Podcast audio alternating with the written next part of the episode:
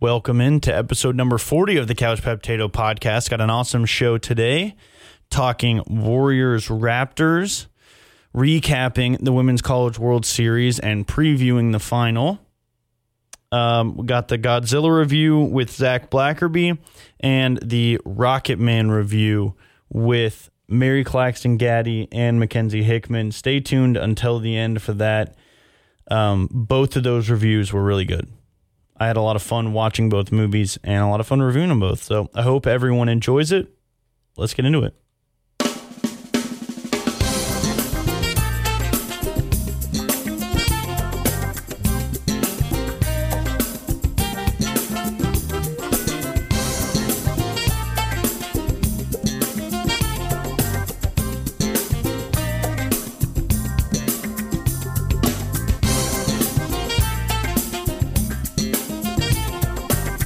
Couch Potato Podcast. It is Monday, June 3rd, here on the Couch Potato Podcast. It is a new month. A new month. And we are excited. Huge weekend in sports. Huge weekend. Boston, the Bruins just absolutely lay waste to the St. Louis Blues in game three of the Stanley Cup final. The Warriors last night beat the Raptors. Just incredible. Uh, the Warriors are unreal with all the injuries that they have uh, right now. With Klay Thompson going out in the middle of the game, Kevin Durant obviously isn't playing. Uh, Steph Curry apparently has diarrhea. Um, I don't even know who else. Andre Iguodala is just old. I mean, all of it. They get a big game from Boogie Cousins, plays what twenty eight minutes almost has a triple double. Draymond Green one, I believe, assist away from a triple double himself after having a triple double in game one. The Warriors look like they're back. If I'm the Raptors, I'm very, very afraid. Very afraid. So we'll see. Steph Curry was great in the second half. Klay Thompson was awesome. Uh, the junk defense, the box and one from the Raptors, really worked well and we'll see how uh, how the Warriors can adjust for that coming back to Oakland. I still think the Warriors are going to win this series in five. Maybe the Raptors will steal game uh, five and send it to a sixth game, and I'm sure the Warriors will be just as happy to win in Oakland. But uh, I I think we're really seeing how good the Warriors are top to bottom, and not just how uh, they don't need to rely on just one person to carry the team. One player. Baseball Super Regionals. Um, not over yet. There are some games still tonight. The SEC's gotten six teams through to the Super Regional round, including the Auburn Tigers. Let's go. Yeah, that's pretty much all I got. We'll get uh, we'll get our baseball correspondent back on here in the coming days to uh, give a full breakdown of the super regionals, and I'll give you some picks for those. On to a sport that I know softball. The Women's College World Series began and it will end sometime this week, either tonight or the next night or the next night. It is UCLA and Oklahoma. Going to give you some little recaps of each game.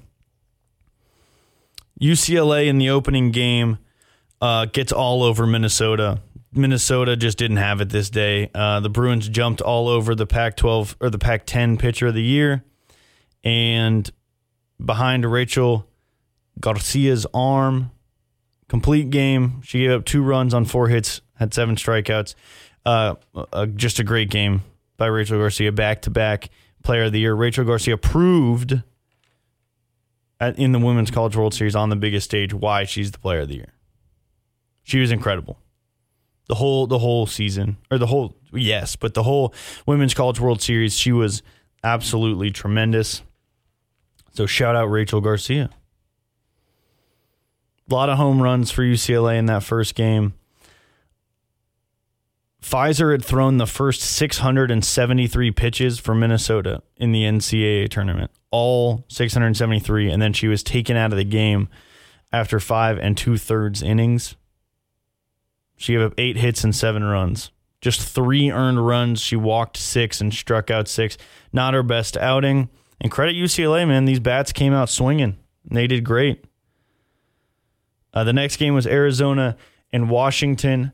Um, Arizona, that game went eight innings, but Arizona has two of the top 10 power hitters in the country, including Jessie Harper, who leads the country in home runs now with 29 um, after she hit one in that game. So the two big dogs for Arizona, their two big power hitters come through and lead them to a three to one win in extra innings. I mean, not much to say other than that. A, a, big pitching duel. We talked before the Women's College World Series about Washington's two aces, um, Alvelo and uh, Gabbie Plain. And we saw how important it was for them to have both of those aces throwing or, or having two of them on the team. I mean, in a game we'll talk about a little bit later, they they brought one of them in for like the last batter or the last two batters just to give them give the girls something different to look at, and it worked. Uh, the next game was Oklahoma and Alabama. Oklahoma wins this one three to two. Uh, a precursor of things to come in this one. Alabama fought like hell, fought like hell. Um, in, in this game and just, just, just couldn't get it done.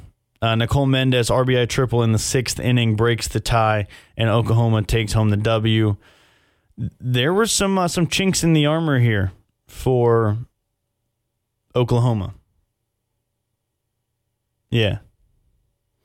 And then um, I told you guys this was going to happen, but Oklahoma State beating Florida. This was the big upset of uh, day one of the Women's College World Series. Samantha Show, Samantha Show dominated this game. Dominated. Hits two home runs and just shuts down, shuts down the Florida Gators. Kelly Barnhill for Florida was awesome. Awesome. Outside of when she pitched to Sam Show or Shao. I think it might be Shao. I mean, just insane. Just insane. I mean, Samantha Shao, incredible this whole playoffs for Oklahoma State and was incredible again in this one. Um, she was on the mound also, and she pitched just a, a ridiculous game, holding Florida to one run. Day two, the winners bracket games. UCLA takes it to Arizona. They win six to two. Uh, another great outing from Rachel Garcia. Great outing, holding the the Arizona Power to just two runs.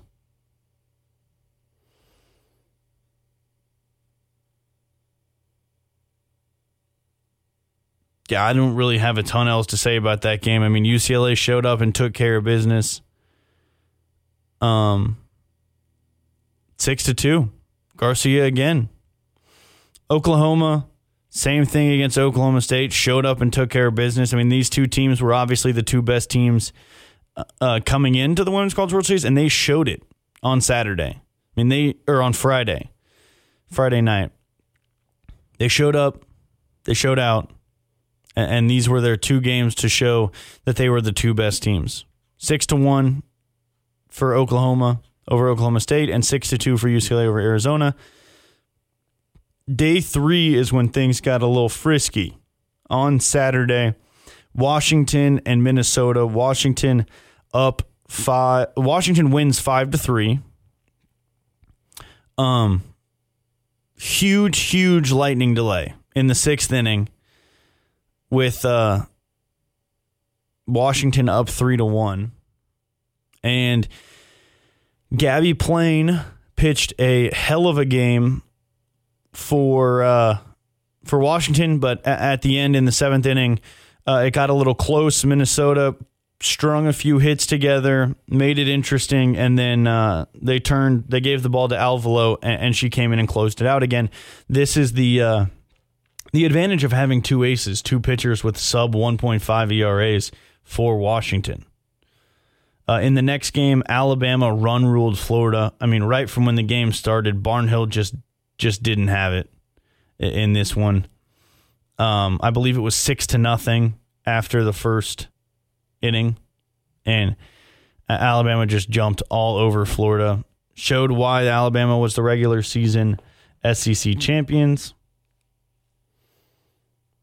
And then, oh, so Washington with their win, advanced to another elimination game, playing Oklahoma State. And Taran Alvelo started this game and dominated it. Washington wins one to zero.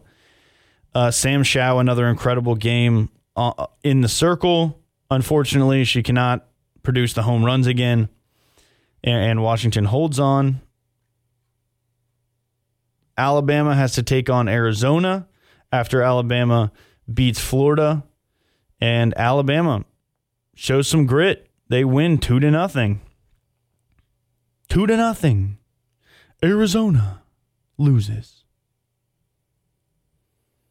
Just a great job by the pitching staff for Alabama to keep Arizona's power bats in the yard.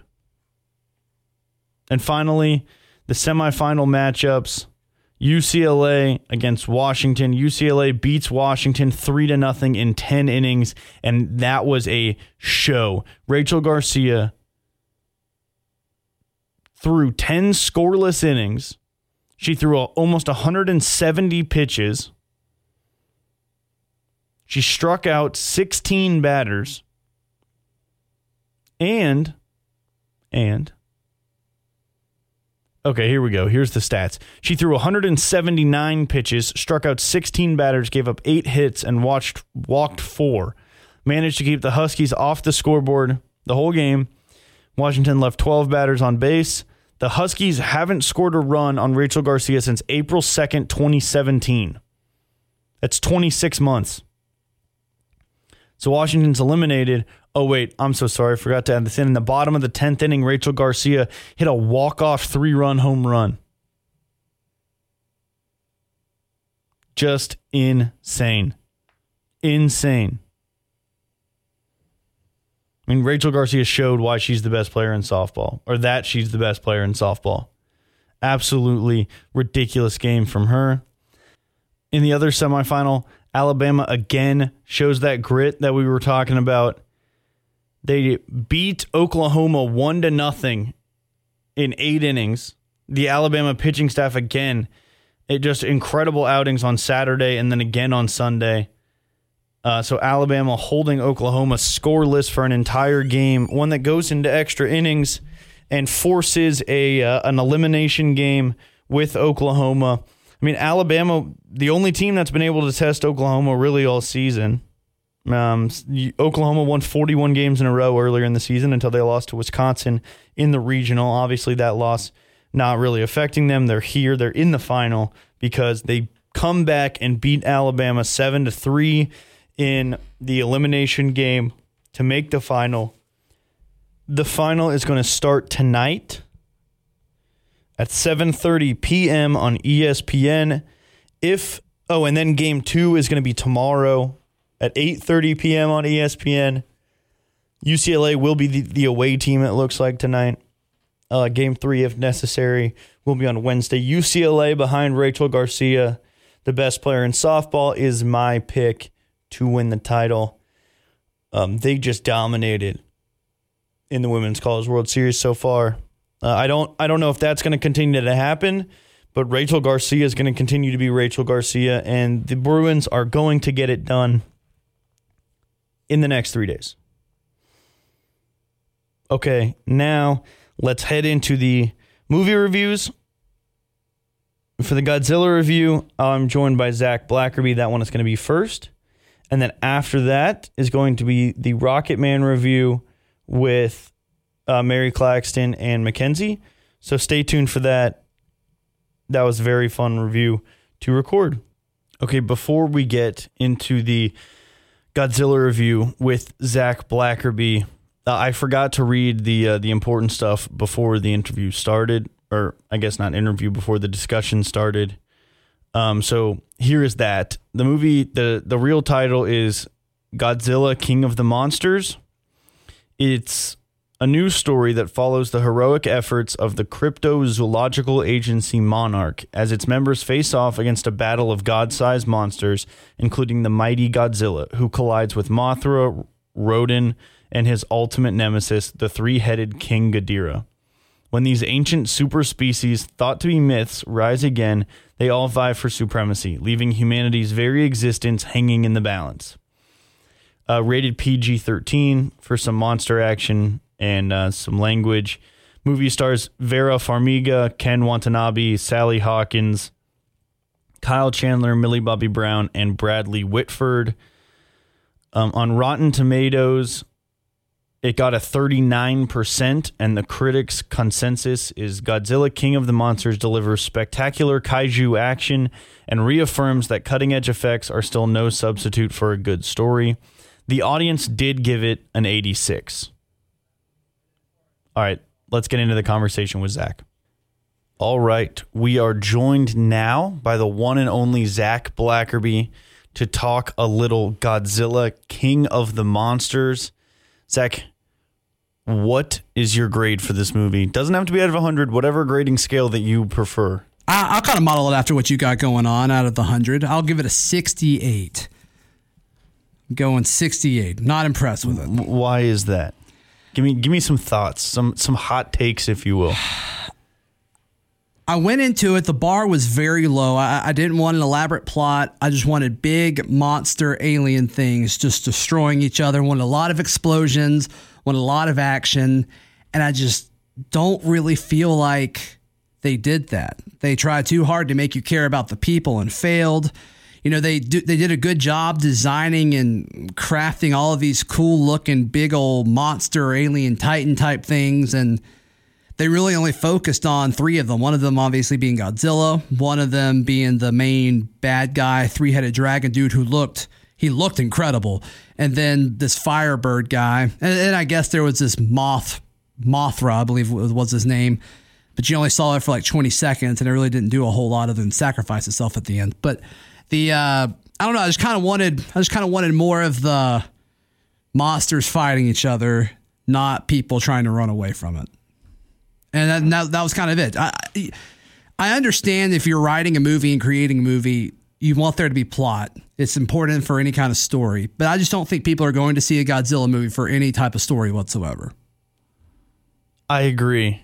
I agree with just about everything you just said. I thought uh, uh, I thought it tried a little little hard.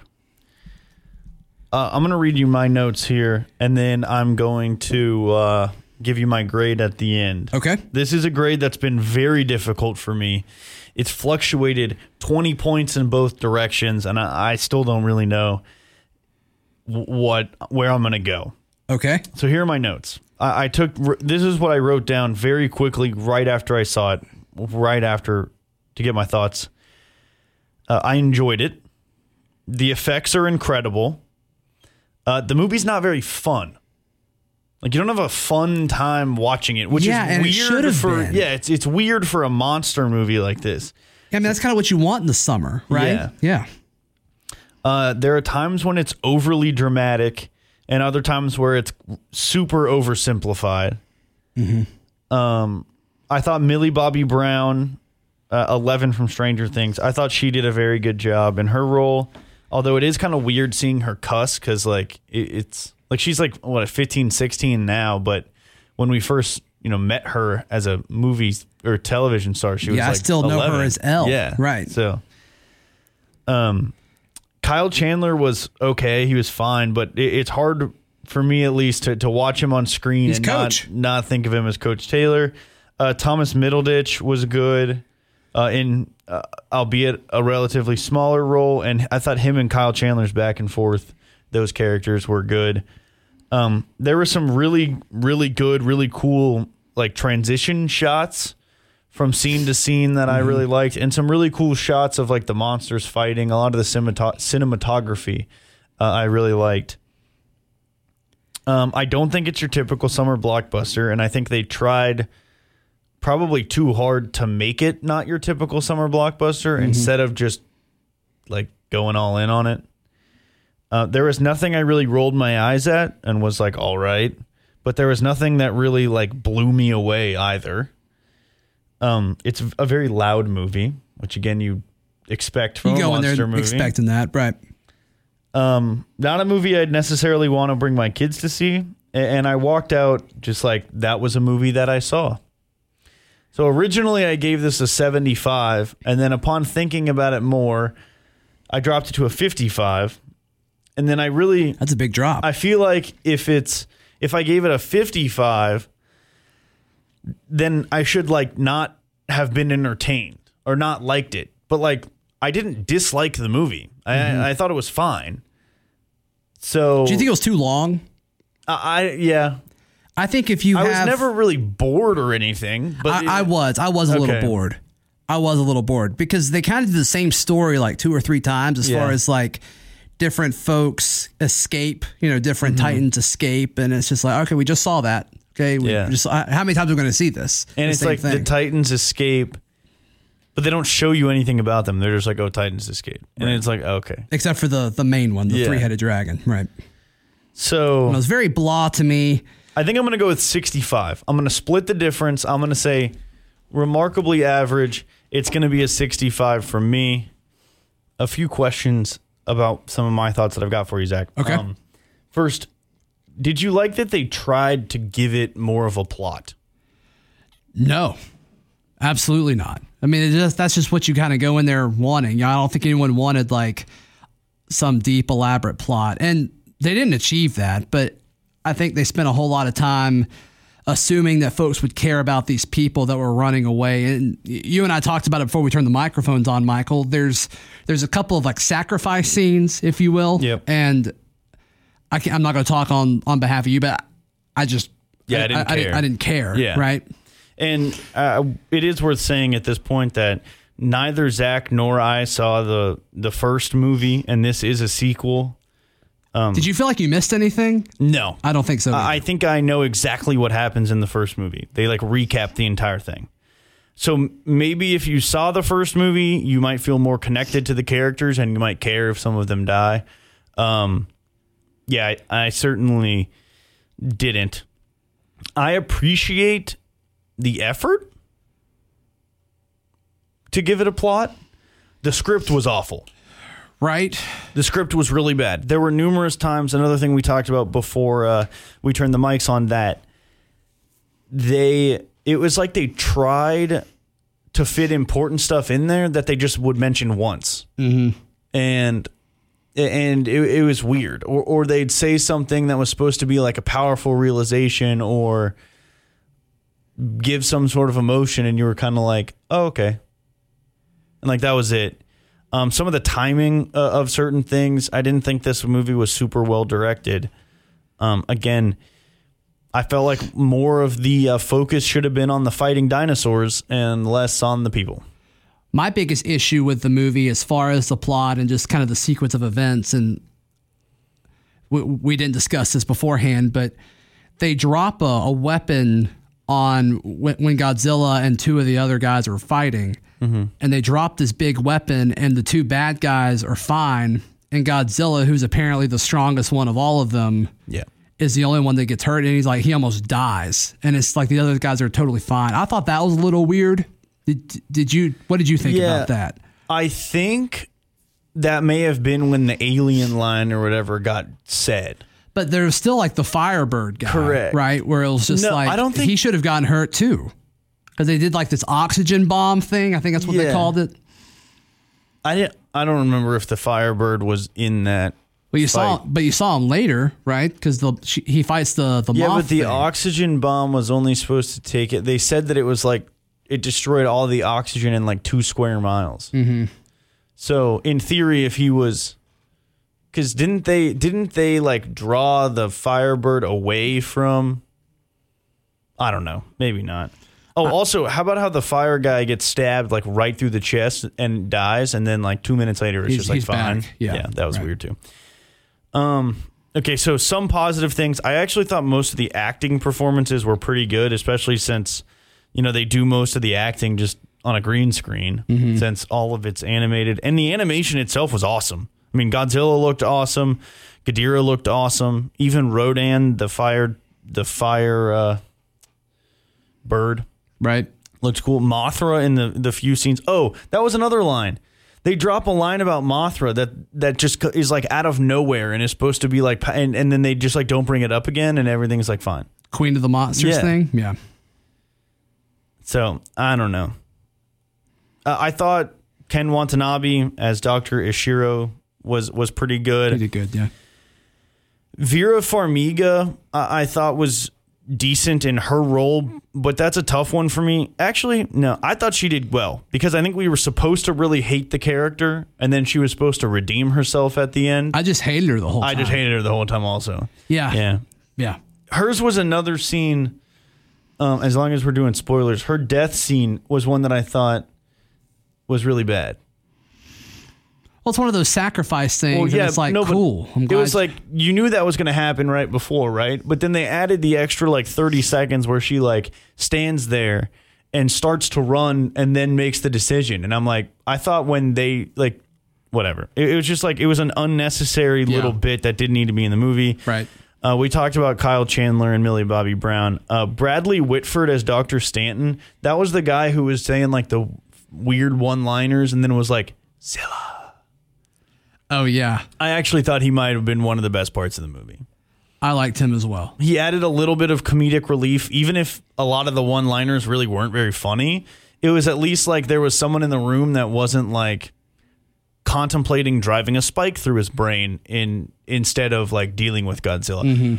Um, I also felt like if Mark Russell, Kyle Chandler's character, was the forefront authority on Godzilla, why would they let him like get away and go take pictures of wolves?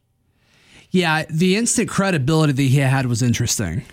Which and that, may that may have been something we missed in the first Yeah. movie. Yeah. But it was like, I don't know, he like shows up and then every inter- interaction with Godzilla, he knows exactly how to handle it. Mm-hmm. And everyone not only listens to him, but like doesn't know how to handle it. I don't know. Wild. What do you give this movie? I, I I've settled on 65. Okay. The lowest movie we have reviewed on the Couch Potato podcast. How many in are we now? Four or five? Uh, I think like seven or eight. Sweet. Mm-hmm. Sweet. And climbing. Yeah. You can follow Zac on Twitter at Zac Blackerby, Z Blackerby. at Z Blackerby. Z Blackerby. Zac, thank you for joining me today. Sure thing, man. Have a good one. You too. That is going to do it for uh, our Godzilla recaps. And up next is going to be a, uh complete opposite end of the spectrum movie, Rocketman. And I'm going to be joined by Makenzie Hickman and Mary-Claxton Gatti for that one. Enjoy. All right. Now we are joined by two very special guests, Makenzie and Mary-Claxton, to talk about Rocketman.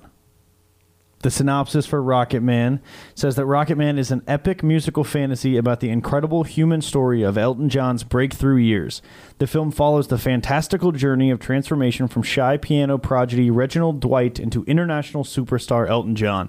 This inspirational story, set to Elton John's most beloved songs and performed by star Taron Egerton, tells the universally relatable story of how a small town boy became one of the most iconic figures in pop culture. Rocketman also stars Jamie Bell as Elton's longtime lyricist and writing partner Bernie Taupin, Richard Madden as Elton's first manager John Reid, and Bryce Dallas Howard as Elton's mother Sheila Fairbrother. Rated R on Rotten Tomatoes, it got a 90% on the tomato meter, and the uh, the critics' consensus is that it's going to be a long, long time before a rock biopic manages to capture the highs and lows of an artist's life like Rocketman. I The mean- audience score is also a 90. I scored it as a 90, so I, feel I like agree it with should that. Be higher personally. I mean, I will say one thing. Going into it, I was just kind of, I don't know what I was expecting. I think I was just kind of like, woohoo, fun, Elton John concert. Like, and it completely knocked my socks off. Not only because I was horribly unprepared for what it was, but also because it was a fantastic movie. And it was very raw and real and emotional. And Taron Egerton, Edgerton, as Sir Yeah, I Elton think we've says. Yeah. determined Edgerton. Soft Edgerton. G. Soft G, yes. Okay. Yeah. But Excuse I, me. I can't even get into that because I know that's all Mary-Claxton's territory. So, but he was fantastic. He was phenomenal, and he has Elton John's seal of approval, and so that's all that matters to me. Okay. Okay. Yeah. Really? Mm-hmm. I mean, I I think I'm actually a little higher uh, than a 90. I think I'm going to put it at a 92. Going with my gut here, putting it at a 92, a, a solid A minus there for me. I, I thought this movie was incredible. Definitely the best movie I've seen this calendar year. Um, we we can start with the lead, Taron Edger, Ed, Egerton. Taron Egerton. Egerton. Egerton. We can do it. Uh, he was incredible. It, absolutely incredible. All I could think I about him. through the whole movie was how the movie was infinitely better than Bohemian Rhapsody, and how Egerton was worlds better than Rami Malek as the lead. If Egerton does not get a Best Actor, at least a Best Actor nomination after Rami Malek won for Best Actor, I'm going to lose my mind. I do. While I completely agree with that, I he did have the living artist there to consult with, and that was heavily involved with the project. To be fair, Yeah, I understand that. But, But I- either way, it's not like he's trying to replicate the current artist. He's trying to replicate the guy he was. no, and I abs- but I absolutely agree. I'm just saying that he did have that to his benefit. and I think he was worlds better. Uh, I thought that Jamie. Well, Makenzie, we'll get your thoughts. Your any any thoughts on the lead? Oh no, I thought he was fantastic. I mean, going into this, you could just hear him. Like we said, he played, he performed the song "I'm Still Standing" when he did the vocals for "Sing," and right then and there, you knew he was incredibly talented. And then he transitioned and he put on those oval glasses, and it really did it. I mean, he is Elton, and mm-hmm. you were completely, I don't want to say hoodwinked, but you believed it the whole time. Starstruck. Starstruck. Yeah. You believed it. You believed it. So I thought that was really saying something, especially for someone as iconic as Sir Elton. Sir hmm. Elton. Sir Elton John. Official Sir- titles only, please. Sir Elton John even did say, "When I watch the movie, I don't see an actor. I see myself, which is an extraordinary thing for an actor to do. He's extraordinary." So for that to be like what he says about the man that's playing himself is mm-hmm. just incredible. And not not to be outdone, Jamie. I believe his name is Jamie Bell. Yeah, Jamie Bell, who plays Bernie Taupin. Um, Elton John's basically lifelong best friend almost at this point. A- and Richard Madden, who plays John Reid, the uh, the the first manager uh, of Elton John, were both incredible in their own right. Um, I've never heard of or seen. I don't know who Jamie Bell is. Uh, I thought he knocked it out of the park. He I'm a in big remake Richard. of Fantastic Four a few years ago. Who did he play? I'm pretty sure, right? uh, I mean, well, now we got to figure it we'll- out. we'll look but it up. But I will say, to Kate Mara, who was also in that. Oh, I sure- love you know, Kate Mara. he was in Yeah. Fantastic Four Wait, who in did he play? 2015. Ah, Beats me. well, I really appreciated how he rocked a, a very strong V-neck. So, I mean, if we acting, yes, that's great. But the man in the, his V-neck game was very strong. So that's that on, On, that. on speaking on that note, the costuming for this movie was absolutely Mm-hmm. phenomenal. oh, it was. and the choreography was amazing. yeah, no, J- just I loved it.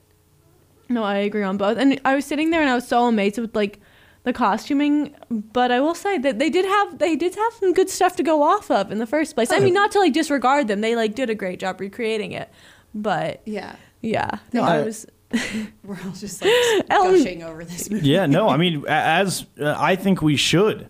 I mean, when we walked out, I I said that my one major issue with it was the pacing, and you guys both made the point that the pacing of the movie kind of reflects the pacing of his life, and I was like, okay.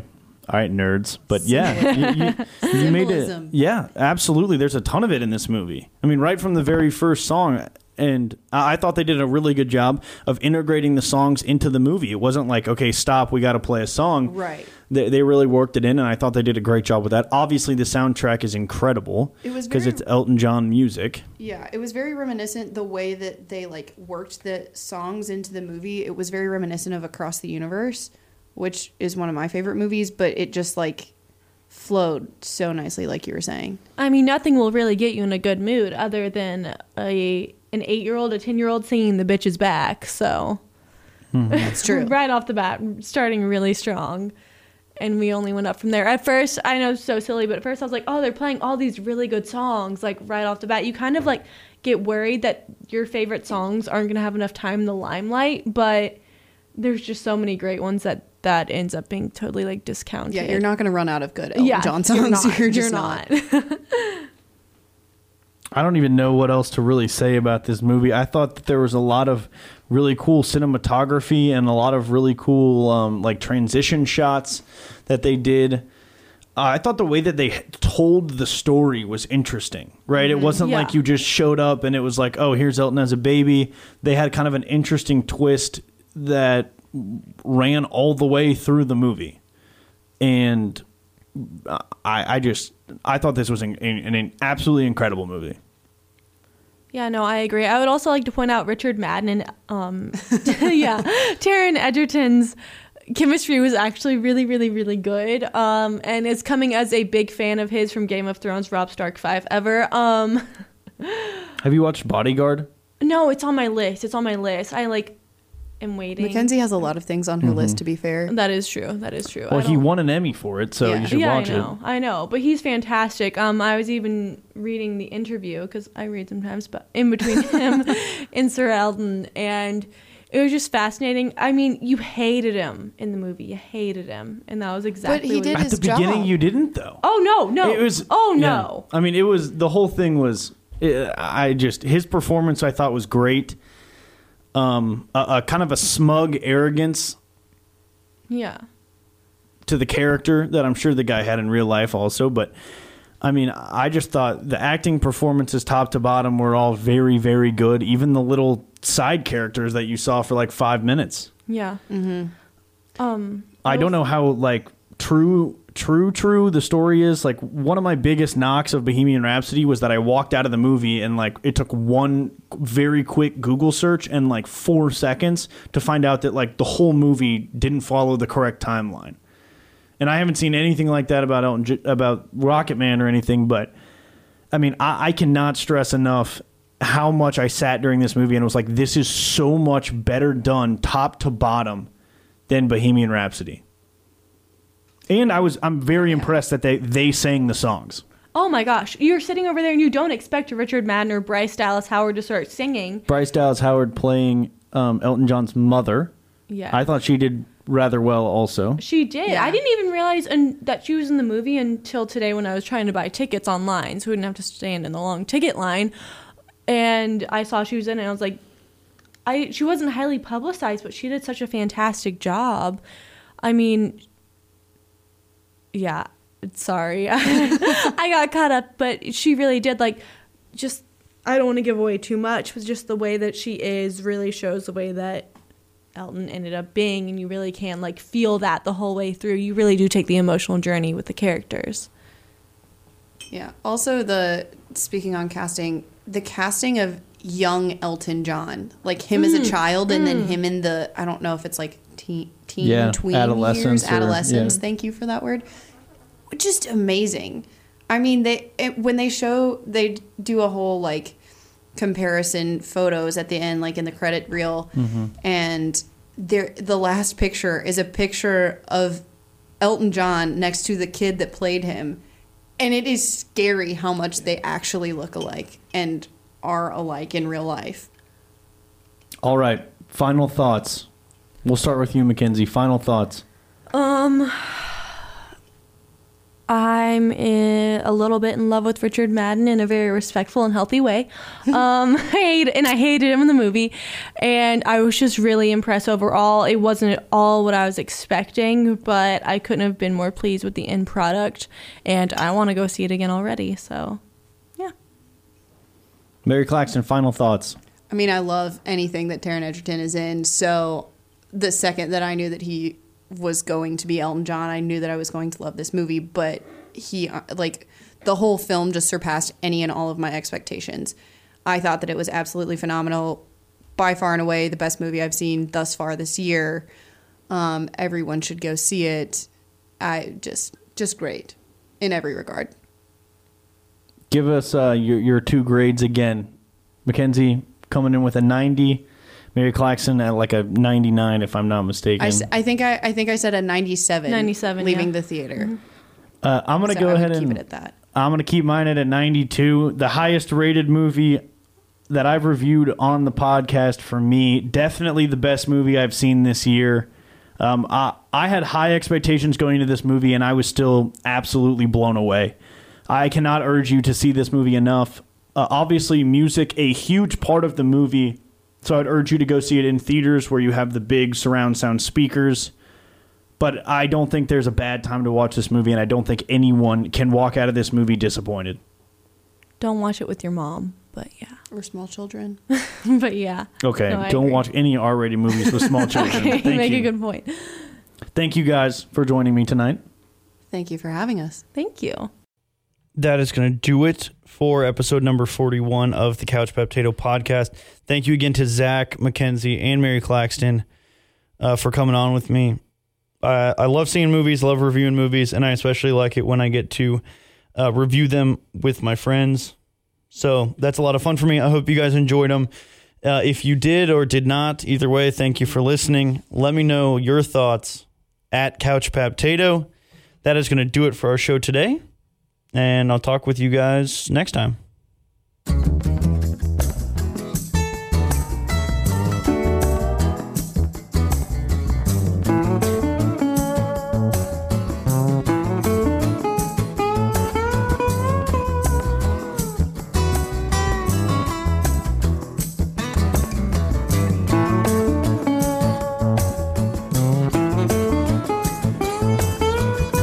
It's the Couch Potato Podcast.